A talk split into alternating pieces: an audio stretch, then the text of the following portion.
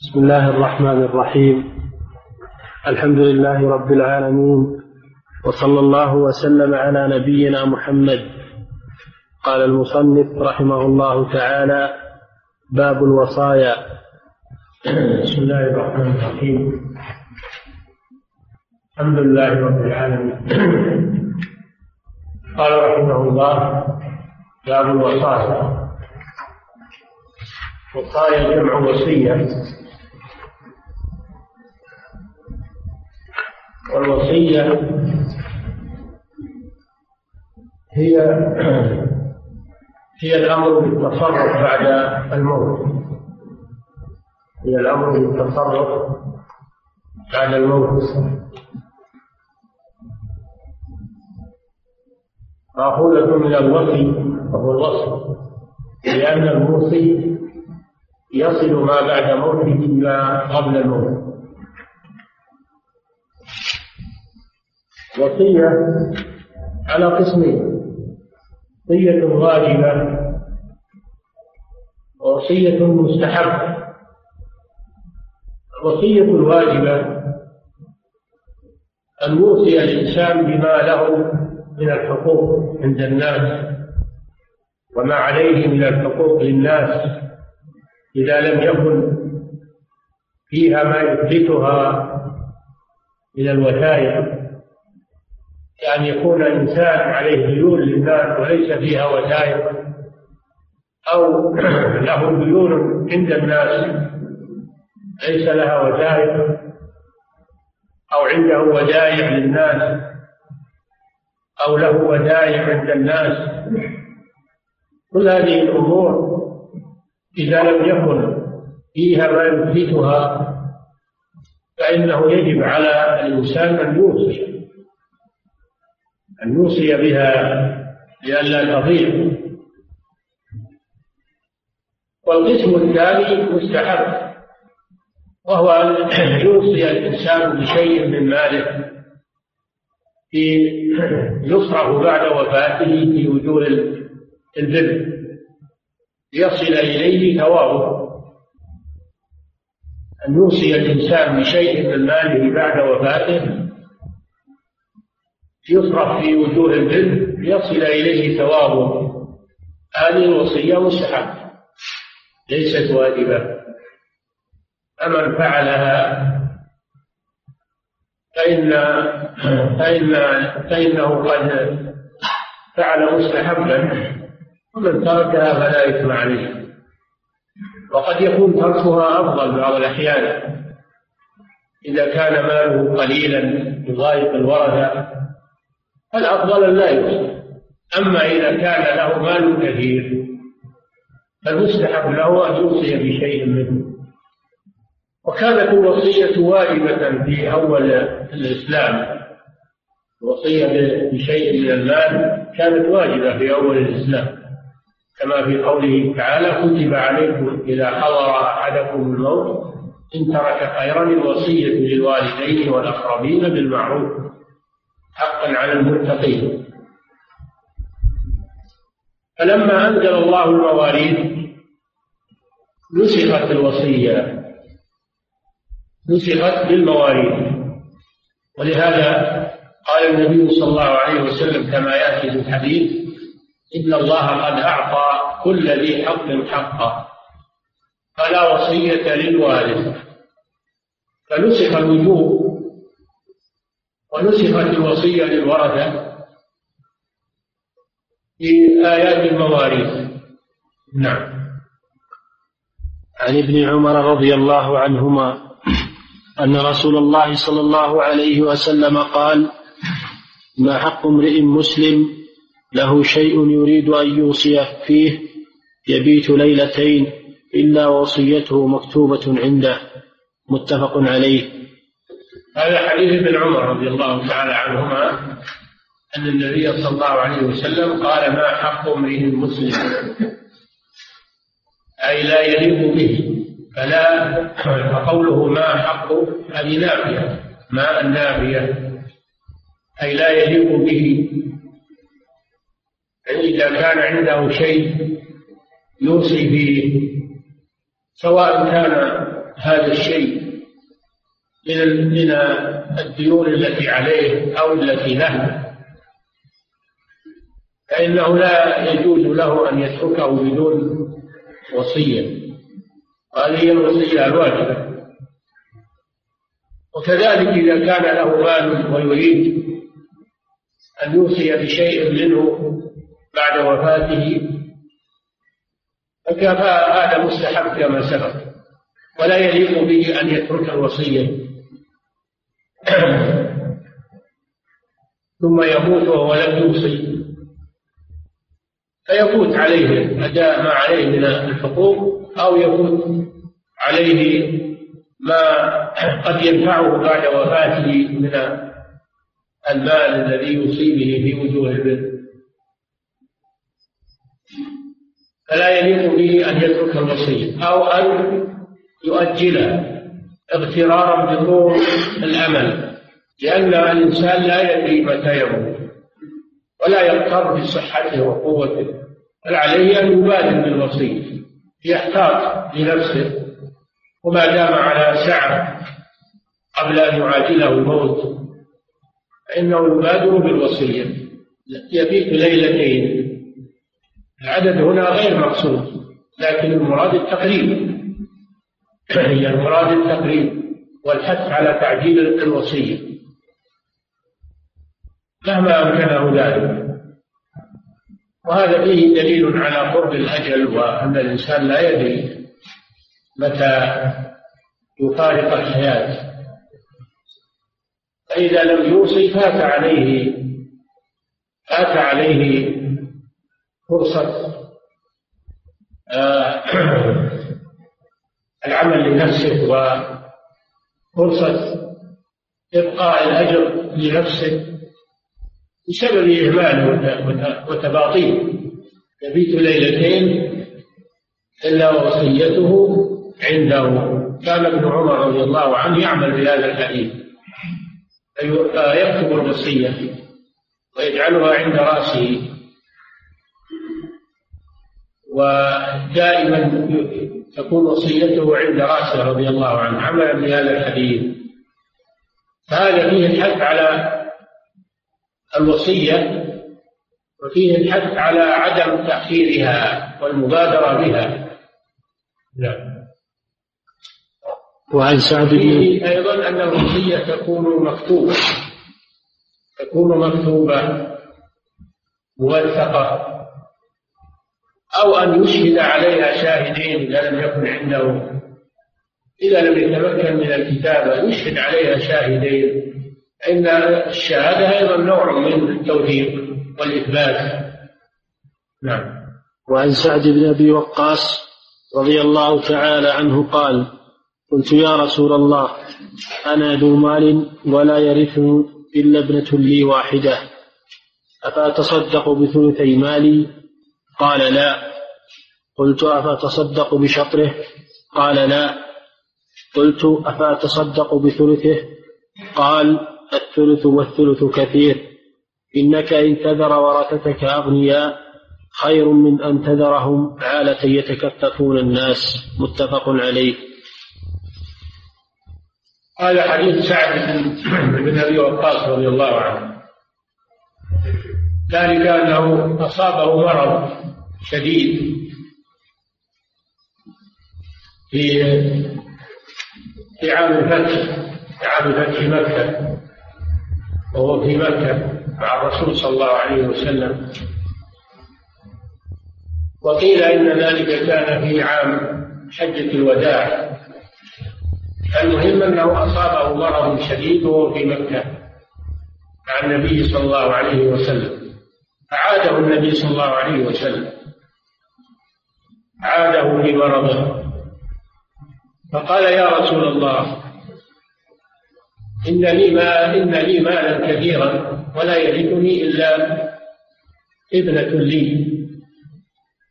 أفا أتصدق بثلثي مالي قال لا. قال بالشطر عن النصف قال لا. قال فالثلث قال النبي صلى الله عليه وسلم الثلث والثلث كثير. إنك أن تذر فتح الهمزة. لأنه تعليل لما سبق. ويجوز الكسر إن تذر على أنها شرطية. يعني تترك ورثتك أغنياء.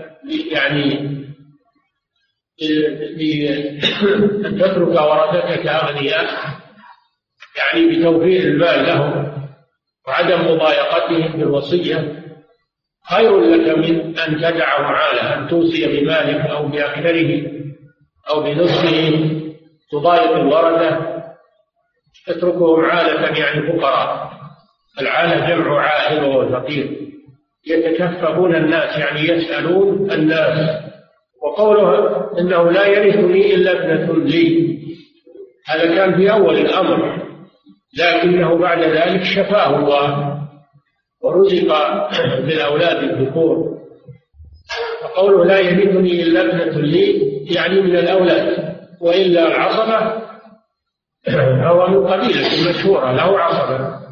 لكن المراد لأنه من بني زهرة اخوال النبي صلى الله عليه وسلم. لكن مراده لا يرثني يعني من الأولاد إلا ابنة لي وكان في ذاك الوقت ليس له إلا بنت. ثم رزق بعد ذلك بالأولاد الذكور يقول يقولون إنه ولد باربعه ذكور بعد ذلك. فدل هذا الحديث على مشروعية الوصية. لأن النبي صلى الله عليه وسلم أقر سعدا عليها ولم يمانع في كونه يوصي.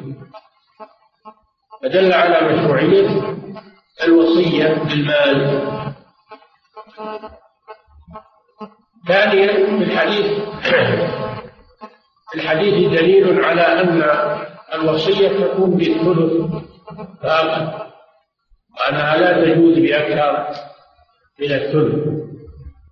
فإن أعلى حد أعلى حد للوصية هو الثلث. ثالثا في الحديث دليل على أن الوصية بأقل من الثلث أفضل.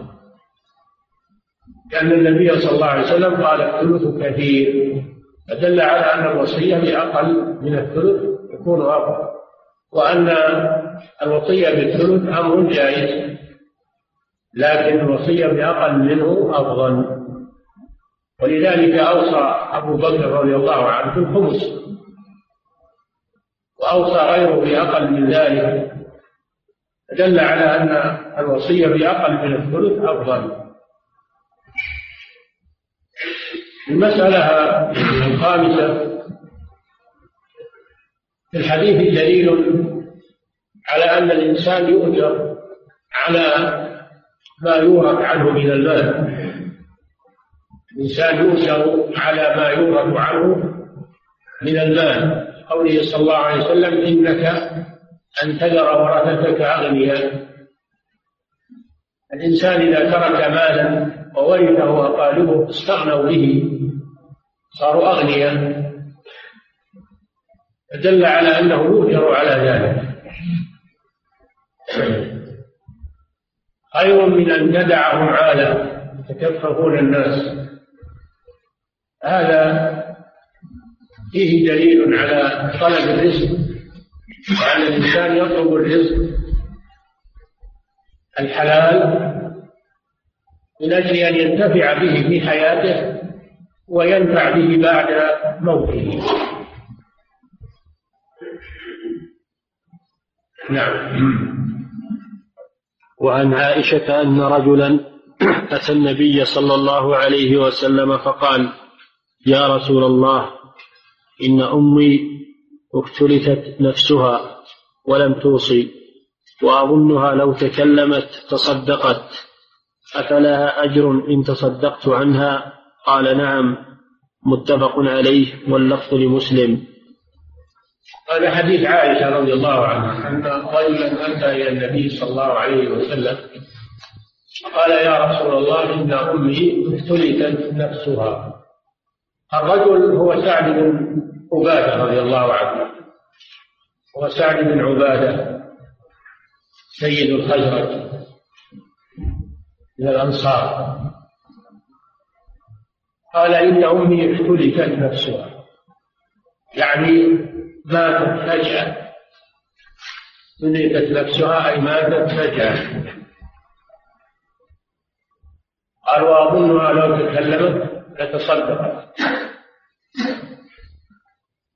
يعني أنها كانت حريصة على الصدقة ولكنها لم تتمكن بسبب مفاجأة الموت لها. وهذا يدل على ما يؤكد ما, ما دل عليه الحديث السابق ما حق امرئ يبيت ليلتين إلا وصيته عنده. فهذه المرأة عاجلها الموت ولم تتمكن من الصدقة فمن بر ابنها بها رضي الله عنه وكان شديد البر بأمه قال ألها أجر إن تصدقت عنها؟ هذا من حرصه على نفعها وبره بها. قال نعم. فهذا فيه دليل على أن الميت ينتفع بالصدقة عنه. وهذا لا خلاف فيه أن الميت ينتفع بالصدقة من مال قريب أو من مال أي مسلم. من تصدق عن ميت سواء كان من أقاربه أو من غيرهم فإن ذلك ينفعه إذا تقبله الله عز وجل. وكذلك ينفع الميت الدعاء له الاستغفار له. قوله صلى الله عليه وسلم إذا مات ابن آدم انقطع عمله إلا من ثلاث صدقة جارية وهي الوقت أو علم ينتفع به أو ولد صالح يدعو له. ينفع الميت أيضا الدعاء.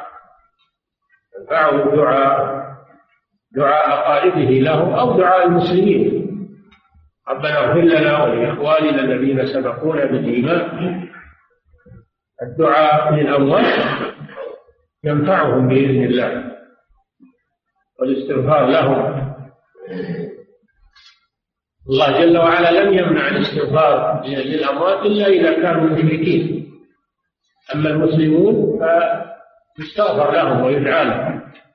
ما كان للنبي والذين آمنوا أن يستغفروا للمشرك المشرك هو الذي لا يستغفر له. أما المسلم فإنه يستغفر له من أقاربه ومن غيره. كذلك الحج والعمرة عن الميت كل ذلك ينفعه وردت به الأدلة. الميت ينتفع من عمل غيره في هذه الأمور الدعاء الصدقة بالحج بالعمرة. وأما قوله تعالى وأن ليس للإنسان إلا ما سعى فهذا معناه أن الإنسان لا يصل إليه إلا لا ينفعه عند الله إلا عمله. لا ينفعه عند الله إلا عمله. وأن أعمال الناس ما تنفعه.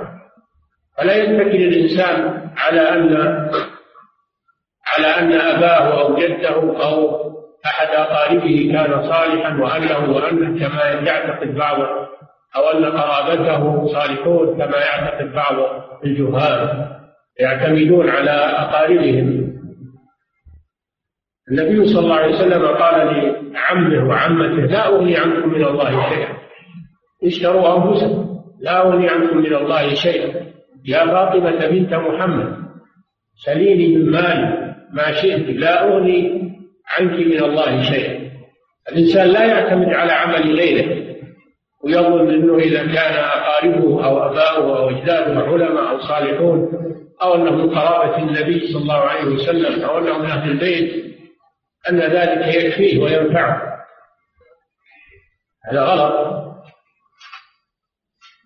ولكن إذا تبرع أحد من الأحياء إذا تبرع أحد من الأحياء للميت بشيء من العمل الصالح نفعه ذلك. لأن هذا حق له حق له تبرع به لغيره فهذا ينفعه عند الله سبحانه وتعالى. أما أما قوله تعالى وأن ليس للإنسان إلا ما سعى هذا معناه أنه إذا لم لم يتبرع له أحد فإنه لا ينفعه أعمال الناس وصلاح الناس ما ينفعه. أما إذا فيكون يكون هذا الحديث وأمثاله مخصصا للآية الكريمة. قال ليس للإنسان إلا ما سعى. أن الإنسان إذا أراد نفع أخيه الميت بعمل صالح من دعاء أو صدقة أو حج أو عمرة أن ذلك ينفعه. تكون هذه الأدلة مخصصة لعموم لعموم الآية الكريمة. فالأصل أن الإنسان ما ينفعه عمل غيره إلا ما دل الدليل عليه كما في هذه كما في هذا الحديث وأمثاله. على أنه كما ذكرنا الإنسان لا يعتمد على صلاح غيره وعلى عمل غيره. ويظن أن هذا يكفيه وأنه ينفعه عند الله سبحانه وتعالى. نعم. وعن أبي أمامة الباهلي رضي الله تعالى عنه. كما يدل الحديث على مشروعية البر. للوالدين وأنه لا ينقطع بالموت. البر بر الوالدين لا ينقطع بالموت. فيستغفر لهما. وإذا كان عليهما ديون أو حقوق للناس يسددها أو حقوق لله عز وجل كان يكون عليهما نذور يكون عليهما نذور أو زكوات أو حقوق لله فإنه فإنه يؤديها عنه. أو حقوق للناس من الديون وغير والودائع وغير ذلك يؤديها. هذا من بره كذلك إذا كان للوالد أو الوالد أحد الوالدين وصية وصية بر ينفذها ويحافظ عليها هذا من البر. البر بالوالدين التصدق عنهما والدعاء لهما هذا من البر. الباقي بعد بعد وفاة الوالدين. نعم. وعن أبي أمامة الباهلي رضي الله تعالى عنه قال سمعت رسول الله صلى الله عليه وسلم يقول إن الله قد أعطى كل ذي حق حقه فلا وصية لوارث. رواه أحمد والأربعة إلا النسائي وحسنه أحمد والترمذي وقواه ابن خزيمة وابن جارود. ورواه الدار قطني من حديث ابن عباس رضي الله عنهما وزاد في آخره إلا أن يشاء الورثة وإسناده حسن. هذا الحديث حديث لا بأس به. لا بأس به. حديث قوي. وهو يقول صلى الله عليه وسلم لا وصية لوارث صلى الله عليه وسلم إن الله قد أعطى كل ذي حق حقه عن بالمواريث فأعطى الوالدين حقهما وأعطى الأولاد حقوقهم وأعطى الزوجين حقوقهم وأعطى الإخوة والأخوات والعصبة حقوقهم بما شرعه الله من المواريث فلا وصية لوارث لا للإنسان أن يوصي لأحد ورثته بشيء زائد على نصيبه من الإثم بما في ذلك من المحاماة.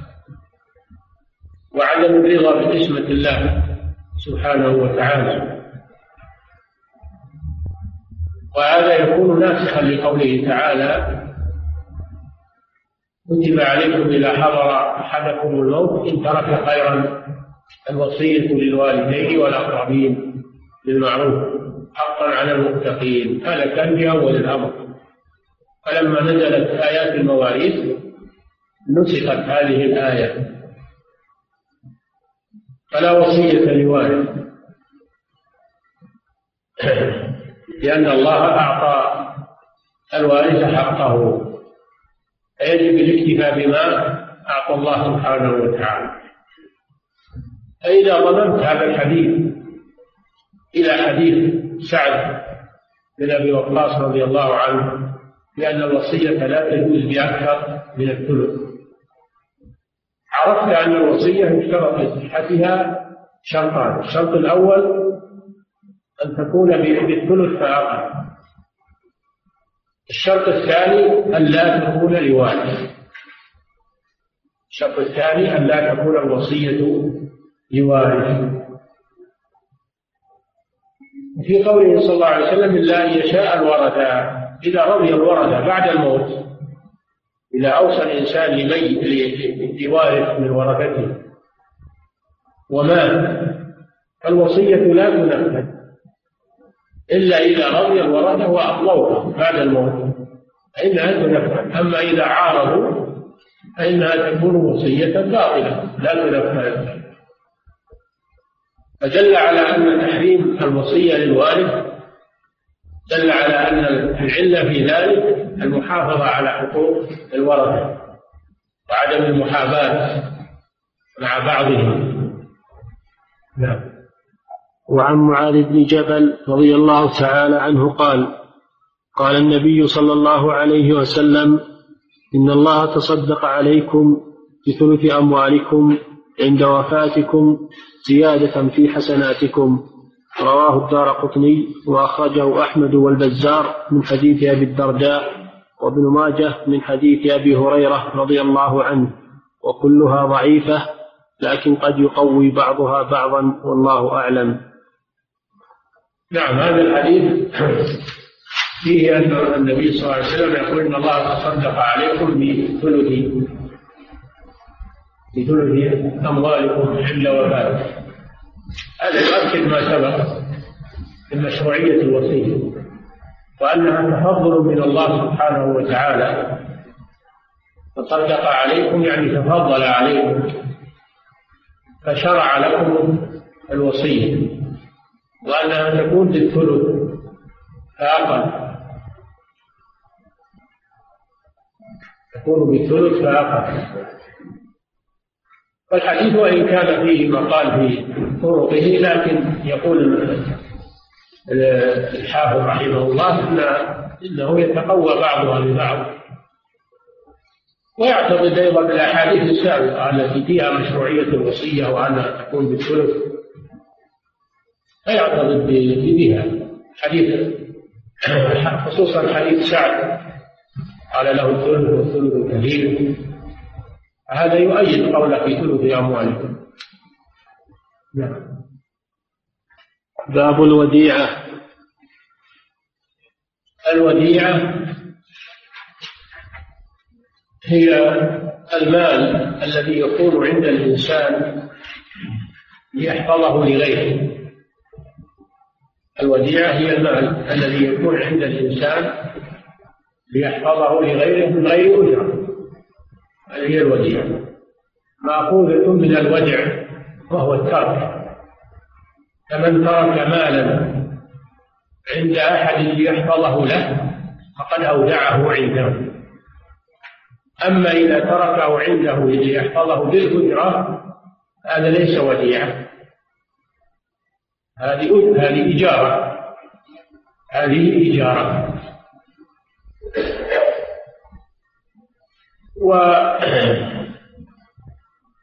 وقبول الوديعة ومن التعاون على البر والتقوى. قبول الوديعة وأن تقبل أن أخاك يودع عندك شيء تحفظه له.